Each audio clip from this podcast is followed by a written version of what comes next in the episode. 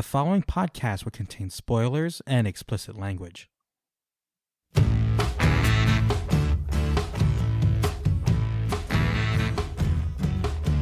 Hello and welcome to another episode of The Other Wrestling Show. My name is Joel, and I'm here as always with Mike, and we're going to break down the week that was in All Elite Wrestling Dynamite.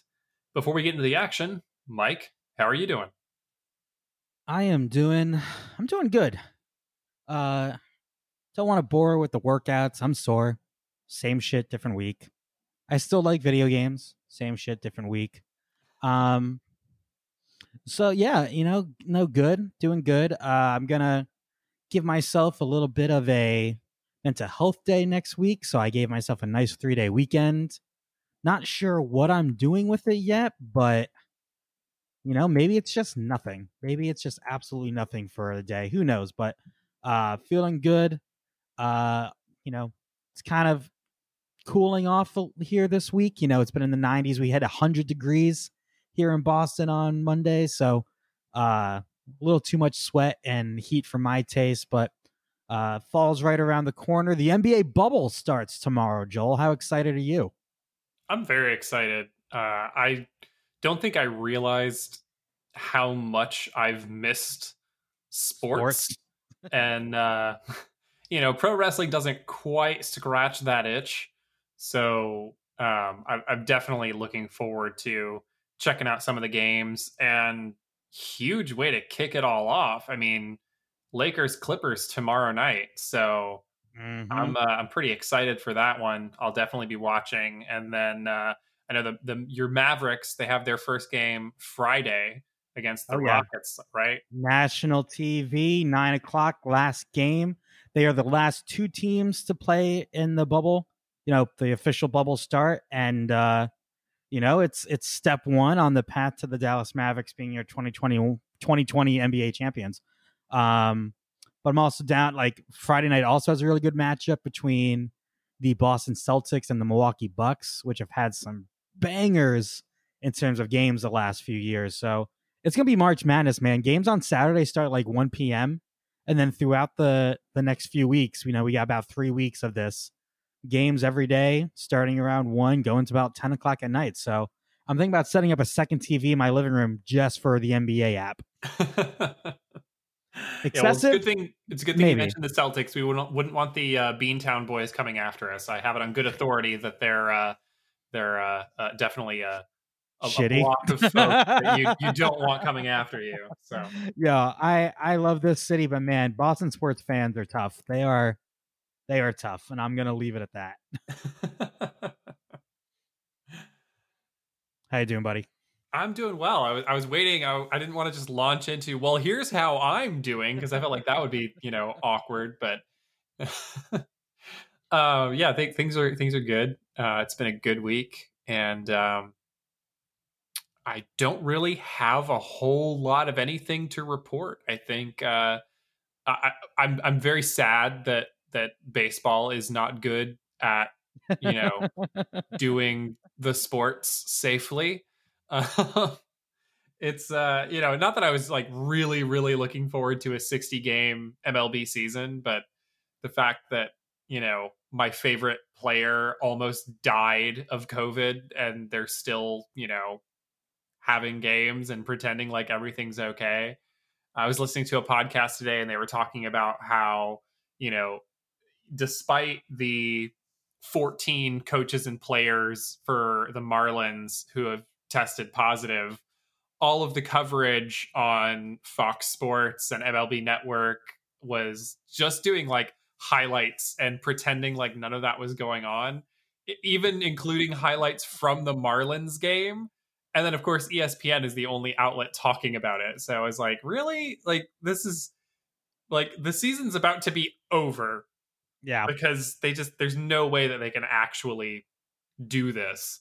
No uh, it, you either need to be in a bubble or you don't play. Like and it i feel it's a little different for the nhl mlb and mls because they just had to finish a season. You know they didn't have to try and put on the dirt like the entirety of their season. So i feel like their situations are perfect for a bubble. I am I am more worried about next year's NBA season going off without a hitch than I am finishing this season, if that makes sense. So, um, Yeah. yeah, no bubble, no dice, and the NFL. Like, I'm trying not to hit the NFL too hard because, you know, I think all signs back in like April is that oh, if numbers have been going down, distancing, it's working. I think they just thought it would be in control by now, I which think we call all that thought it would arrogant be under control Yeah. by now.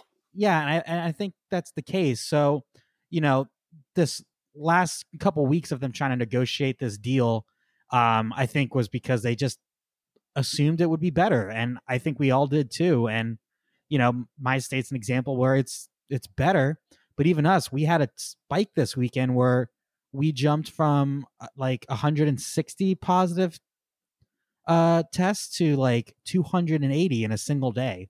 Um it's gone back down so hopefully it stays that way but these spikes are happening and you know we're not seeing uh, a unified cause to to defeat this. So um yeah very nervous about football. Uh baseball screw it. The red sox traded mookie betts. I don't give a don't i don't give a shit. They, they traded my the only player to get me really invested to baseball they traded him and you know how you know personally how hard it has been to get me into baseball True story. Well, on that note, let's talk wrestling. yeah let's uh let's dive into this uh the week that was The dynamite that was.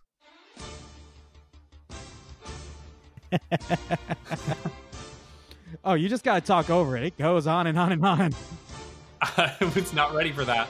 So, uh, Dynamite started off with the Inner Circle taking on Best Friends and Friends, uh, which uh, Best Friends and Friends got the victory in that affair after Matt Hardy made an appearance. And uh, that was followed by Jon Moxley cutting a promo. We got the TNT title defense. Cody taking on Warhorse, who is a new talent, had not been seen before in AEW. Cody got the victory in that affair. We then got a Chris Jericho promo discussing what he's going to do to Orange Cassidy and how he's going to extract his $7,000 to replace his suit. We got FTR's official contract signing, which was attended by both Arn Anderson and Hangman Adam Page. Uh, we then got the tag team championship match between the Dark Order and Kenny Omega and Hangman Page. Omega and Page getting the pinfall victory in that affair. This was followed by a massive kerfuffle involving members of the Dark Order, Omega and Page, the Young Bucks, and FTR, setting up a match for next week. Uh, Britt Baker cut a promo talking about the women's division and Big Swole specifically. Uh, and then we got a promo from Diamante ahead of her match with Hikaru Shida. Shida getting the pinfall victory in that affair. We then got a backstage segment with Nyla Rose finding out that her tag team partner for the women's tag team tournament will be Ariane Andrews, uh, who some of you may know as Cameron from. WWE. somebody call my mama So uh, we then got an incredible promo, or should we call it a campaign rally for MJF, as he announced his candidacy to be the AEW champion and called out Jon Moxley. And after that, we got a backstage promo with Taz, Cage, and Ricky Starks ahead of their match with Jon Moxley and Darby Allin. Mox and Darby getting the pinfall victory in that affair. And that's the week that was. Mike, what are your thoughts? Stock up, stock down. First off, shout out to NFL Primetime, the best recap show. I'm gonna need you to channel your inner Chris Berman going forward. We need some um to really get the vibe going there. But um I want to start off with the only candidate in 2020. MJF. Joel, I got pipe bomb vibes from this promo. Not so much of the ooh, shocking, he's breaking the fourth wall, just how good the promo was, how passionate the promo was, and just the the no holds bar attack throughout the entire promo. I thought it was going to be over the top. I thought it was going to be kind of eh, I hate when they kind of try and like mock politics, but holy shit, Joel, this was this might be the best promo in AEW this year. It was really strong, and I think MJF's delivery really sold it. Um, I don't, I don't think the words that he was saying are really that important, but it was the delivery, it was the conviction, it was the filling up the screen and staring directly into the camera that made it work for me. The one kind of criticism, I guess, I could have of this is it kind of felt babyface ish. So, like, he didn't really come off as a heel because, you know, I-, I was waiting for him to jump to a conclusion that was incorrect. You know, we've talked about before how heels will tell you the truth, right? They don't lie to you. It's the conclusion that they draw from the truth that they tell that makes them a heel. And that's the piece I was looking for that I was waiting for. And it wasn't really there. You know, he made good points. He's not wrong about the fact that he's been, you know, sitting with this amazing record, and yet he hasn't gotten a title opportunity at either the AEW championship or the TNT championship. So it kind of feels like he's getting ducked. And it just came across as as kind of babyface. What did you feel about the the kind of timbre of the promo? Well, isn't a isn't someone feeling like they've been overlooked like such a huge like motivator to get into politics as this was announcing your candidacy? It if I get what you're saying that, you know, he didn't really come off with this like warped mindset or warped conclusion, but I kind of just like the heel saying, "Hey, this this is bullshit." I am basically saying I'm competing for the title at All Out. What are you going to do about it? Like, so I kind of like the gumption and the balls to just say, yeah, this is happening. Um, and yeah, like nothing he said is wrong. Like we've talked about before about having a WWE guy on top of their show, and they've had two WWE guys as their AW World Champion so far. Um, which you know we both agreed that hey, this is a great way to get them viewers, get them looks. Like it's going to be really interesting is who is the first AEW World Champion who is not a former WWE guy. Um, but you know, it's everything he said was true. And if you're a fan, a diehard fan of Moxley, you're going to take offense to everything he just said. Um, me, I'm kind of sitting here. I'm like, oh my god, has he been like reading my text with my friends about AEW? Because I have said so many of the same things, but um, you know, he did do some heelish things, you know, to start. I the one thing that made me cringe, I hate when people tell women to smile. And I know it was a way to get heat, but oh, it's always so cringy. like it's always cringy. But um, you know, I loved the shots at uh WWE. I loved him calling Moxley a cosplay cosplaying another wrestler, and that's a stone cold fact.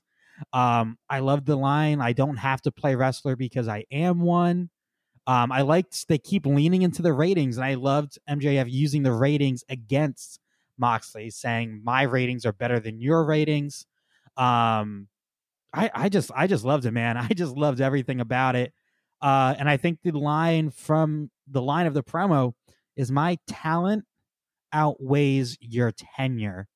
And oh god, man, I was so fucking hyped when he dropped that line. It just mm, felt so good. Ah, oh, I, I loved it. I just absolutely loved it. MJF is is undeniably talented and, and, they've done a good job of positioning him by having him rack up wins and you know it's true that he hasn't taken a pinfall and he hasn't tapped out so you know you can make the argument that he hasn't been defeated so far in AEW so I like that he's getting this shot. We talked, I think, a couple of months ago about how it would make sense for MJF to be the next person to uh, face off with Moxley for the title. Um, and that was before Brian Cage debuted and kind of took that spot. So it works for me. I think it makes sense. And I'm looking forward to the rest of this feud. I think they're two good talkers. They come with very mm-hmm. different perspectives and different styles and deliveries. So this should make for an interesting story. You know what I, I really love about how they handled this And in the other wrestling company and in other wrestling companies, storylines start, storyline stops. Next storyline starts, storyline stops. I kind of like that they're still working this Moxley, Darby, Cage, Ricky Starks, Taz feud. And then they're building this feud with MJF before that one even ends. So it, it's just refreshing because it, it just always felt, oh, there's a there's we're at backlash, feud end.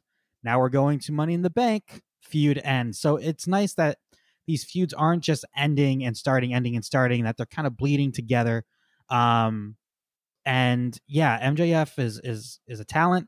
He was it seemed like he was gonna be set up to be the number one contender pre-COVID. Um, because I remember that he was number one in the rankings. And then with COVID, him and Mox both had to be away for a long time. Like, uh, I don't think MJF came back until the quarantine tapings were over. That's Like, correct. Yeah, so that was about what six weeks of not really being on the main show. He had promos and videos, and we- I remember us talking about like, not sure they really hit that well. It's a little different without the crowd. So, um, this just immediately shot him right back up there as like a legitimate uh foil to Jon Moxley here. Now, I mean, I we'll talk about the main event here in a little bit, but um, I'm if that's our main event for All Out, Moxley versus MJF, that's a pretty good main event. Well, they still have a, a good amount of time to build towards that. I mean, Mhm. all outs what end of August, beginning of September. Uh, Labor Day weekend, yeah, so early September. Yeah, so there's plenty of time to generate interest for people who aren't immediately hooked by this idea. But I think, you know, this is a match that you and I have been talking about for a while now, and I'm ready for it. So let's get to it. Let's build this story. I kind of thought we might be moving the Wardlow MJF storyline forward first. But to your Mhm. point, I think that can continue to happen as MJF is pursuing the AEW championship. Yep, yep. You plant those seeds, let it boil over. Um, anything else about this match before we move on to for the second week in a row the AW championship?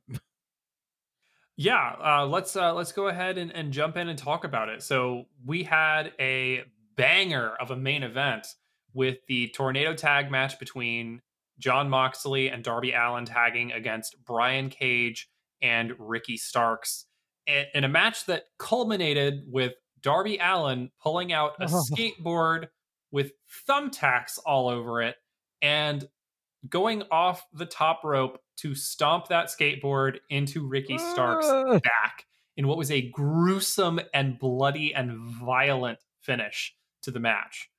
If he had kicked Ugh. out of that, I would have been completely bullshit. Because That is a spot that needed to end the match, Yeah. and it was nasty. Yeah. Yeah. Uh man, we've had thumbtack spots two weeks in a row.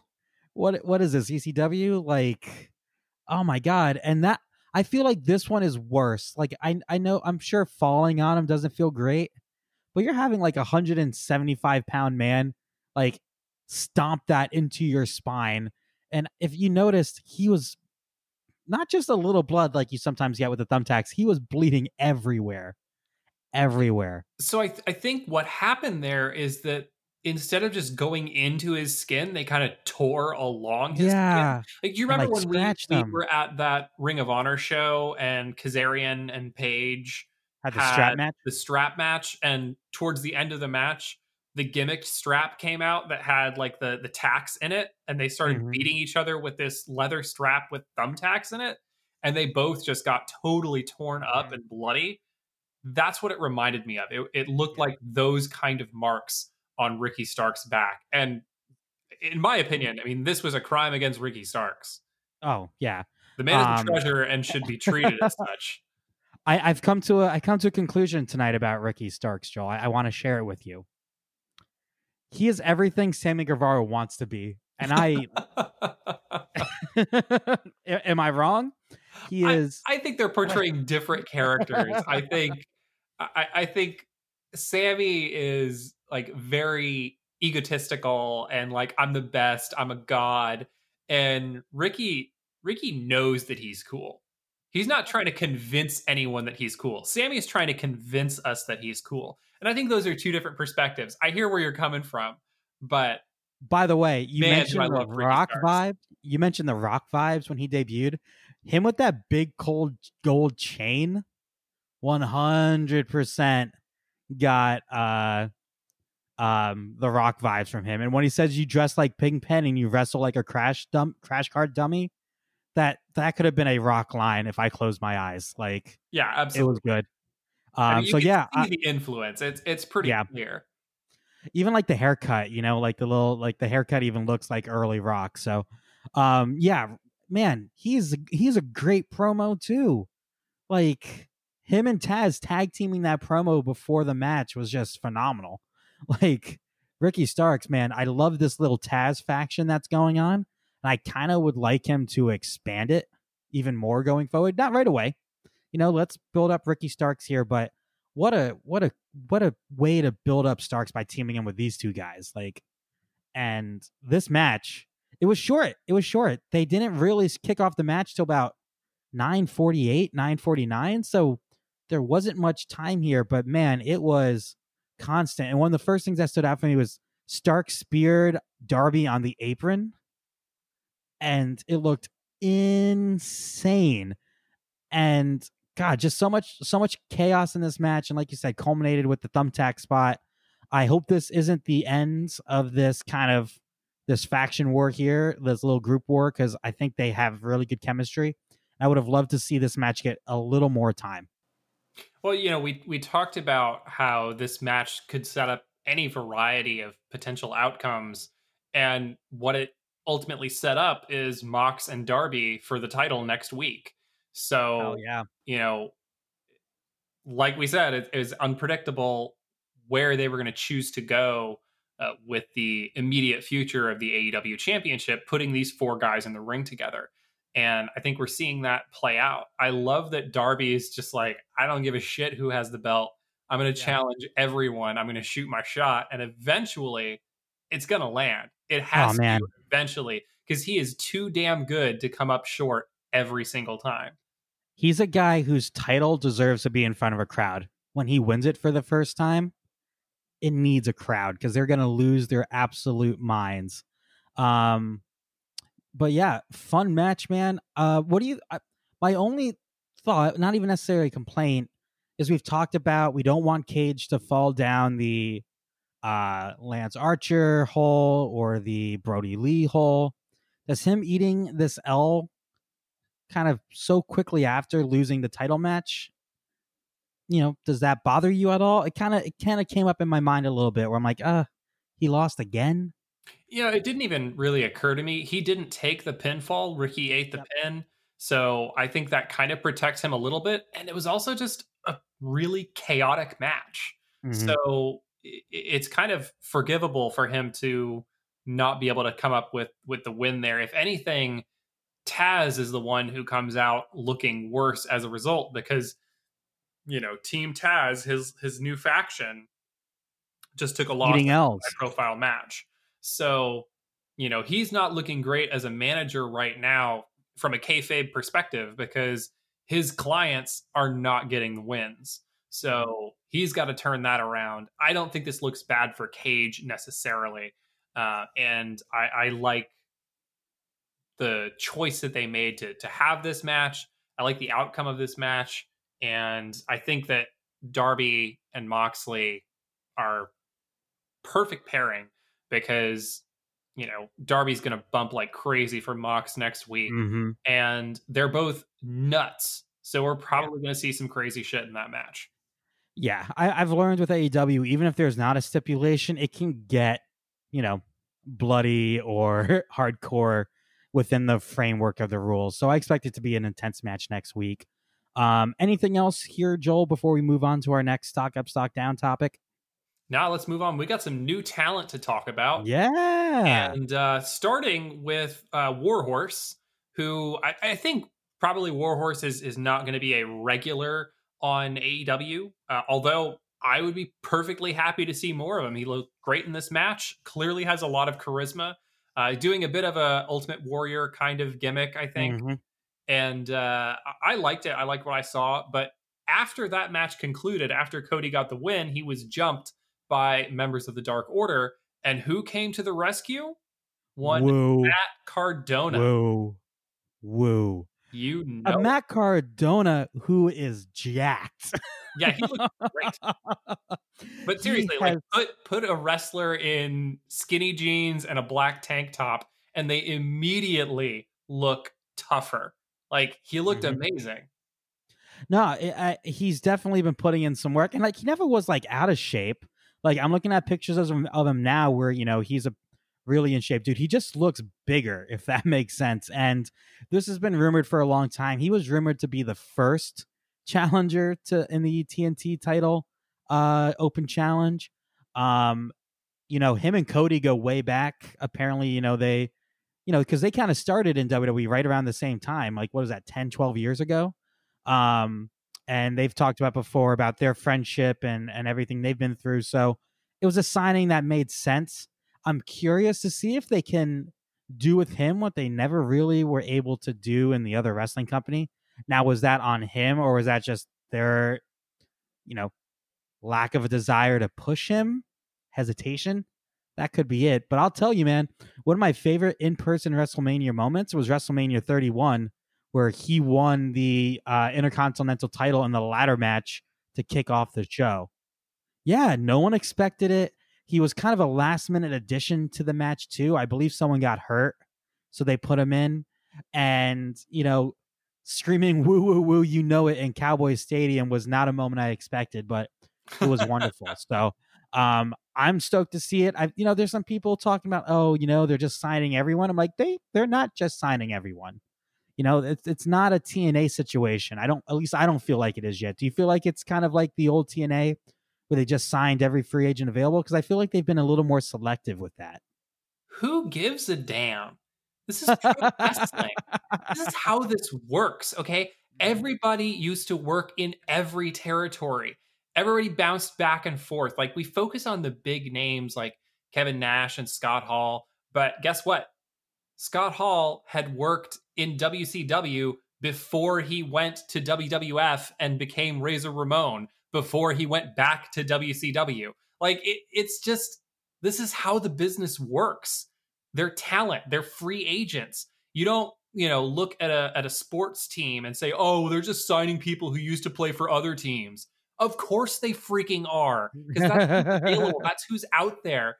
And when you've got someone like Matt Cardona who knows how to self promote, who knows how to get himself over, and I also think that's why they never made it work in the other wrestling company, is I really think that his getting himself over when he wasn't supposed to with the internet champion thing, I Mhm. think that kind of pissed off Vince and that he was like, nope, it, that's well, it. he still logs in. He still logs in through AOL. So what does he know about the internet champion? Okay, you know, like you've got mail. Vince is, you know, eh. He's just Um, they stopped sending him CDs with free mi- internet minutes. nine hundred free minutes. Um, but yeah, so I, I'm with you there. You know, I, I kind of knew that where you would go with that when I asked that question. So, um, and he is a good hand, a veteran. There's a lot of young guys in this company, so if you can bring in someone like him, you can help you help get talent over. And you know what? You know, we don't know what he can be at his full potential because we never got this. He never got the chance, really. I remember when Kane literally threw him off the stage and it ended his push. Like, and Cena slept with his girlfriend. like, yeah, that was messed up. yeah, like he got cuckolded. It was weird. So, um, is what it is. But I, I'm glad to see him. Uh, he he's always been kind of one of my favorites. Um, and yeah, good for Matt Cardona and the Long Island Ice Z is back, baby. But Joel, Yeah. I, I think at worst they got a, a great hand, and at best they got someone who can potentially carry a main event segment. So I, I'm here for it. But Joel, that wasn't the only familiar face we saw tonight. Um, with the reveal that the deadly draw will literally be all the women randomly assigned to teams, Nyla Rose found out who her new partner was, and it's a Funkadactyl, baby. Someone call my mama. This is great. it's not my favorite Funkadactyl. It's it's the second favorite Funkadactyl, but you know it's hard to compete with Naomi. So, uh, the artist formerly known as Cameron. What is she going by in AEW, Joel? I, I kind of missed it. Ariane Andrews or Ariane, Andrews. Andrews. I'm not sure Ariane. how to pronounce it. I've only ever seen it, you know, spelled out on on a screen. So, um, but she uh, is she was very athletic, and I actually I remember watching a few of her singles matches in NXT, and I always thought she had good charisma in the ring, and uh, obviously she's had a lot of time to work and train and improve. I haven't seen her wrestle mm-hmm. in years, and I've heard good things, and I've heard you know that she never really got the chance that she wanted when she was with the other wrestling company. So hopefully all of what I've heard is true. And I'm looking forward to seeing her in action. But I think my big takeaway from this is we have no idea whose names are in this draw. And yep. we knew there were going to be some some names that we weren't expecting. And I like that they're just diving right in and that we're going to be finding out over the next couple of weeks who the rest of these teams are. And I love the fact that we can almost guarantee that the Nightmare Sisters are not going to be on the same team because. So I was wondering that are they locked in as a team? Or are they going to be drawn at random as well? The rules that were explained tonight is that everybody will draw for a random partner. So even though they were a pre-established team, that doesn't matter. So I think what's likely is that at some point during this tournament, they're going to square off as one half of opposing teams. And I've really been enjoying the story that they're doing with the whole Nightmare Sisters thing. And I think this is a great way to advance that throughout this showcase. Yeah, it's going to be interesting. So, yeah, but uh, Ariane has not been in a wrestling company since 2016 when she was last in NXT. And I have a little, uh, I, my old roommate, we used to watch Total Divas together, and it's entertaining and Cameron was a player on that show for a while. So uh, there was a couple uh, times during the show where she kind of talked about how her she wanted to get back to NXT to get her like keep training, but they kept like bringing her back and forth, and she wasn't being used on TV. So, um, you know, there's not really much information out there on on what she's been up to, but uh, was not a face I I looked at. Him like I know her. Like I had a full Hamilton moment. Like I know him like I I didn't know uh right off the bat, but interesting name, and I think uh you're right. It kind of sets the precedent that we don't know, like we we're gonna get surprises, which we knew we were because we counted all the women who would be in this tournament, and we needed another six or seven people to really make it work. Um, so curious to see how she does. Curious to see how the rest of these teams work work out. I think that's a really cool stipulation they added to the tournament that the teams will be randomly drawn. Um, and I swear to God, if we get Diamante and uh, Ivelisse, then we know that we know the thing was rigged. Um, oh, it would be so random if they got so, um, yeah. So, uh, two looks like two actual debuts in Ariane and uh, Matt Cardona, and a good showing from Warhorse. Um, anything else about these three before we move on to lightning round at record pace? Thirty three minutes going on lightning round. Look at us. Yeah, I think I think we can move on. I, I think we we might need to come up with a new name for our, our segment that we just completed because when was the last time we had a stock down? Everything's been uh, stock up all the way. So uh, uh yeah, five weeks ago. So yeah, something like that. Let's move on to the lightning round. Lightning round. So you mentioned uh, Diamante, and I wanted to kick off lightning round by shouting out the match between Shida and Diamante. I thought it was really good, and uh, this match actually got more time than the main event, which was kind of cool. And... which is funny because I thought this needed more time too. like, um, I kind of felt like this match kind of was a blink and it was over. Like it was physical and it was intense, but it wasn't that long either. It was a good match, and I liked what I saw from both competitors. I think uh, it was clear that they haven't worked each other that many times because Mhm. uh, there were some spots that the timing was a little bit off. But by the end of the match, everything was looking crisp, and I uh, I really like what I'm continuing to see from Diamante. We know Shida is great, so I don't feel the need to to kind of talk about that again. But really like what I'm seeing from Diamante. Yeah, uh, I guess I guess her and Ivelisse are short because she looked a lot shorter than uh, Hikaru Shida this week, um, which I don't think is ever a sentence I've uttered in my life uh, on this podcast. Um, but yeah, it, it was an extremely physical match. Like it seemed more brawly than anything else. Um, Diamante is just a great uh, addition to the women's division. Um, kind of the same thing. Like they've kind of built her up here really quickly, and then she ate the L. I thought with the, you know, the uh, non-title um, match that maybe they would slip and let her get the win, but um, other than that, you know, I, I kind of wanted them having more time, but it was very good for what they got. Um, and with the Deadly Draw tournament, like we're just gonna, we will have more women's moments on the show, which I think is what I've been looking forward to. Um, because it just hasn't felt like it's we've been able to do that since the start of the quarantine tape quarantine era. So, um, but yeah, great stuff there. Um, I'm gonna start off with was a 10 team 10 person tag not enough for you joel? Or guess what? We're gonna do a 12 man team next week. Like let's just add people. I want a 15 16 person tag team match in two weeks. If not i'm gonna be pissed.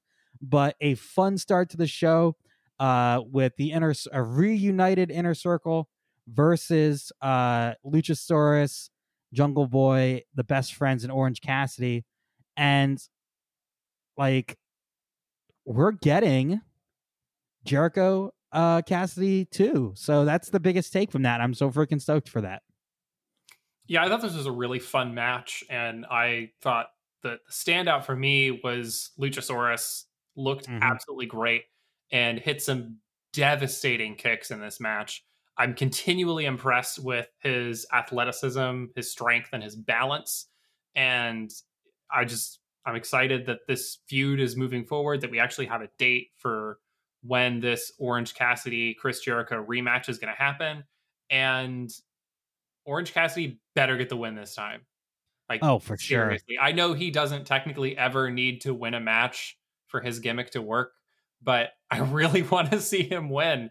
And I want to see Jericho get his ass beat. And that's a testament to how good Jericho is at being a heel. So, uh, yeah, Well, this one. with the announcement that Tyson's returning to boxing, doesn't seem like we're getting that Tyson Jericho match anytime soon. So uh, I would love to see on the all out poster Cassidy, Jericho with a big three underneath them. Because let's bring this. We need we'll need the rubber match when Cassidy gets that win in two weeks. Um, but yeah, great stuff here. I like that they went right back to the Matt Hardy storyline with uh, Sammy Guevara tonight. I know that they were in position to do something prior to his suspension. Um, and if you recall, prior to that suspension, Hardy basically said for Sammy to reach his full potential, he needs to get away from Jericho, uh, which I kind of believe is not even kayfabe. Like, I think that's true. Um, so I'm curious to see where they go from here now that Matt Hardy has reinserted himself back into Sammy's life. Hopefully, not running the poor bastard over with a car. It's happened too many times. Yeah, I, I agree. I think with the inner circle, you've got Jericho, who's the clear leader. You have Hager, who's the heater. You have the tag team specialists in Ortiz and Santana. And then Sammy's kind of like the mascot. So I definitely don't think you're realizing your potential when you're, you know, the, the fifth member of a team. And, you know, he might as well be coming out in the giant panda head like he used to because he's definitely the mascot of the group. So uh, I agree. I think this feud with Matt Hardy could be a great way for him to kind of redefine his character and set himself up to be a bigger deal moving forward. He's one of the best workers in the company, and his character work is good, even if the character is a little bit stale. So let's find a way to refresh it. Let's find a way to make it more interesting. working with Matt Hardy, someone so tremendously creative and experienced, is a great way to do that. For sure, Joel. Next, next thing you want to talk about in lightning round here? Uh, we got to talk about this FTR contract signing. I loved everything about this segment. I thought it was so great. I liked that they were talking over different clauses in their contract, that they had lawyers present that they weren't willing to sign until Arn Anderson showed up and gave it a look over to make sure they were being treated right. And the whole thing was just fantastic. And then Adam Page shows up with shot glasses and whiskey and pours himself the biggest shot. Biggest glass. And that is not a shot, Joel. I know you don't go to bars uh, a lot, but that is not a shot. That would be about a $50 drink here Yeah, in I- I- Boston. that, that is a, a Wild West shot glass.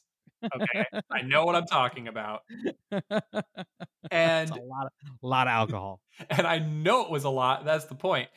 Uh, but and then he proceeds to take a massive pull off of this drink, and then his face. you I can don't tell it was real. You could, I, I don't know if you caught it, but he's under his breath. He's like, "I think I poured too much." yep, yep. Very Uh, good stuff from segment. from Adam Page. And we found out that August 12th will be Tag Team Appreciation Day at AEW, hosted by FTR, which I feel like is just a big middle finger to the other wrestling companies. Because because these guys have been talking about the art of tag team wrestling for years and then basically begging begging Vince McMahon to make tag team wrestling more of an emphasis. So they got to they're in heaven right now and it's so good for them. Like good for fucking them. Um next thing I want to talk about is I want to talk about the AEW Tag Team Championship match. Uh and specifically look at the complete 180 the Dark Order has made since last year. It was this time last year that we were building up to All Out, where they were going to be in the finals for the uh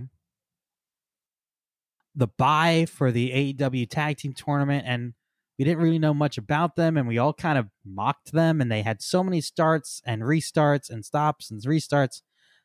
They're they're firing on all cylinders right now, man, and I love the fact that they are getting involved with the elite and Stu Grayson, Evil Uno, awesome workers. Grayson's 450 tonight was one of the best 450s I think I've ever seen. And then you have a very uh enthusiastic Colt Cabana on commentary singing the praises of the Dark Order, brainwashed even, and then a silent, sexy Anna Jay in the background.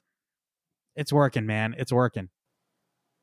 Yeah, I, I really like this faction. The only thing I didn't like was that they kind of got clowned in this segment because, you know, it looked like there were about 20 members of the Dark Order out there and they get, you know, fought off by the Elite plus two. So, you know, eh, I, I thought that there could have been a little bit more offense, a little bit more of a beatdown before FTR intervened. But all in all, I like the way they're being set up as as being more of a, a menace and definitely Well- carrying more of a threat. Well, Joel, the like the vast majority of the Dark Order, they're like red shirts from Star Trek. They're just there to die. Like there's there, like if they were Yu-Gi-Oh cards, they'd be one stars. Okay, they're they're not there to actually do any damage. They're there to get destroyed. So you know, add up like seven creepers, that equals like one of Kenny's legs. So, like, we got real life superheroes in this company, and Kenny Omega and the Elite are them. So, um, but yeah, we're gonna have a match between these two groups next week. The the aforementioned twelve man escalation match, um, which should be fun. But yeah, I, I I'm digging what they're doing. Uh, I want to the Anna Jay thing. Like, she kind of was just like standing behind Brodie Lee at one point, where I actually thought they like they screwed up because she I thought she was supposed to be like hiding behind him and would be revealed. like it was really weird. And then she just kind of was there. But um I like the look. You know, I hope that she's in the uh the women's tournament here. Give her a chance to showcase and give the Dark Order another avenue to recruit. You know, we we always talk about how we want the Dark Order to really be a web to to go through all of AEW, and now they have their their women's division entry point. So, anything else about this, Joel? And do you have any other lightning round items? Because I am out. Well, I think the only segment we haven't touched on really is the uh, Britt Baker promo, and what did you think about this? I thought it was a, a, pretty pretty good promo, and I just I love the whole setup with her having the pulley system to pass notes to Tony Schiavone, and uh, her talking about how you know she's not stupid, Swole's not going to be suspended forever. I saw you're in this video, so I know you're going to be in this tournament, and her whole thing, and you know this is still my division. I just think it's good work by her to to be out there, deliver a convincing promo, stay relevant even though she can't compete, and provide entertainment. So I, I think it's worth mentioning that she was there and, and got to do something. Well, then she also dropped the stipulation: if you beat the opponent of my choice, you get me. I thought because she mentioned that right after mentioning Big Swole's in tag tournament, I thought she was going to say, "Swole, you need to win the tag tournament and I thought that would have been a awesome like chase for Big Swole to try and push her way through this tag team tournament to get to Britt.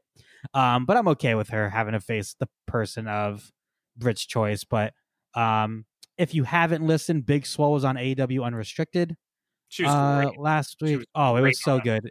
It was a great episode. I didn't realize all the health issues that she's had over the years too. Like the fact that she had that bad of was it was Crohn's disease. Yeah, I knew like, about the Crohn's. I didn't know she'd been struck by lightning and had cancer multiple times. Like, yeah, yeah, crazy. Uh, how she almost drowned with a bad babysitter. Like, um, you know, oh no, she got she she got lost downtown with a babysitter, and her older sister almost let her drown in a bathtub. Um, so yeah, don't stand next to her. Um, you know, you might get struck by lightning. So uh, really cool stuff, and can't wait to see this match. And I love that they're still referencing a potential match between the two because that means Britt Baker's recovery and rehab's going well. So hopefully we get that match at All Out because that will be for me a marquee match because it's going to have like five months of storytelling. like the fact that it's still going and it's not still yet is just truly amazing.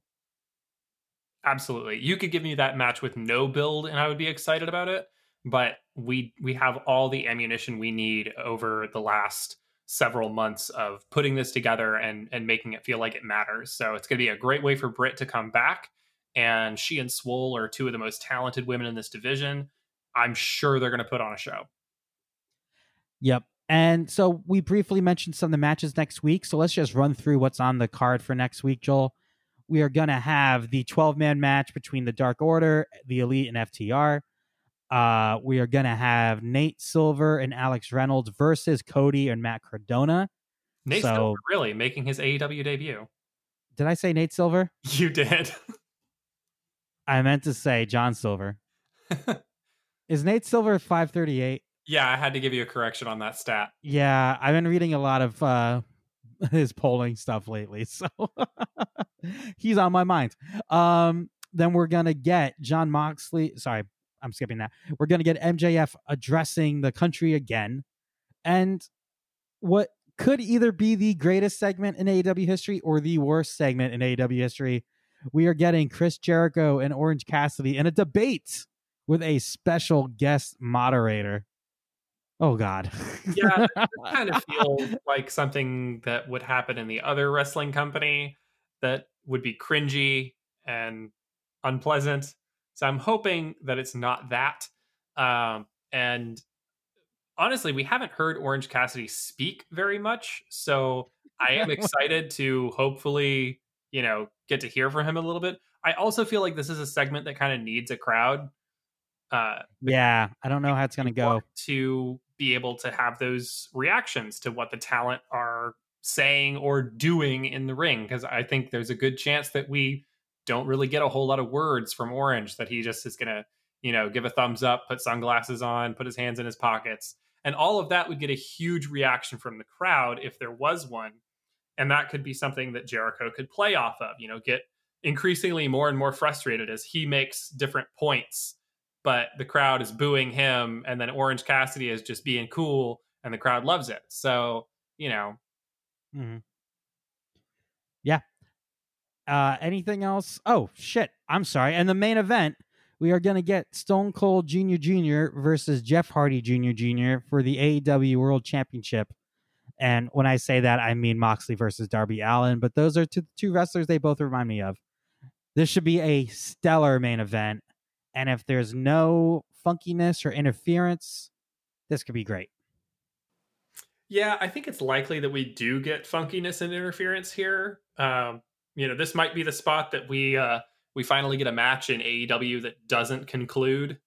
Uh, if we have you know Brian Cage and Ricky Starks decide to exact some revenge, uh, or you know whatever else could potentially happen, MJF could get involved. So I don't know that we're going to get a clean finish in this one, but uh, we'll see. All right. And I really have to pee, so I'm going to fly through this. You can find us on Facebook and Instagram at The Other Wrestling Show. You can find us at Twitter at OWS underscore pod. You can follow me at Michael underscore Aranda. You can follow Joel at The Other Joel.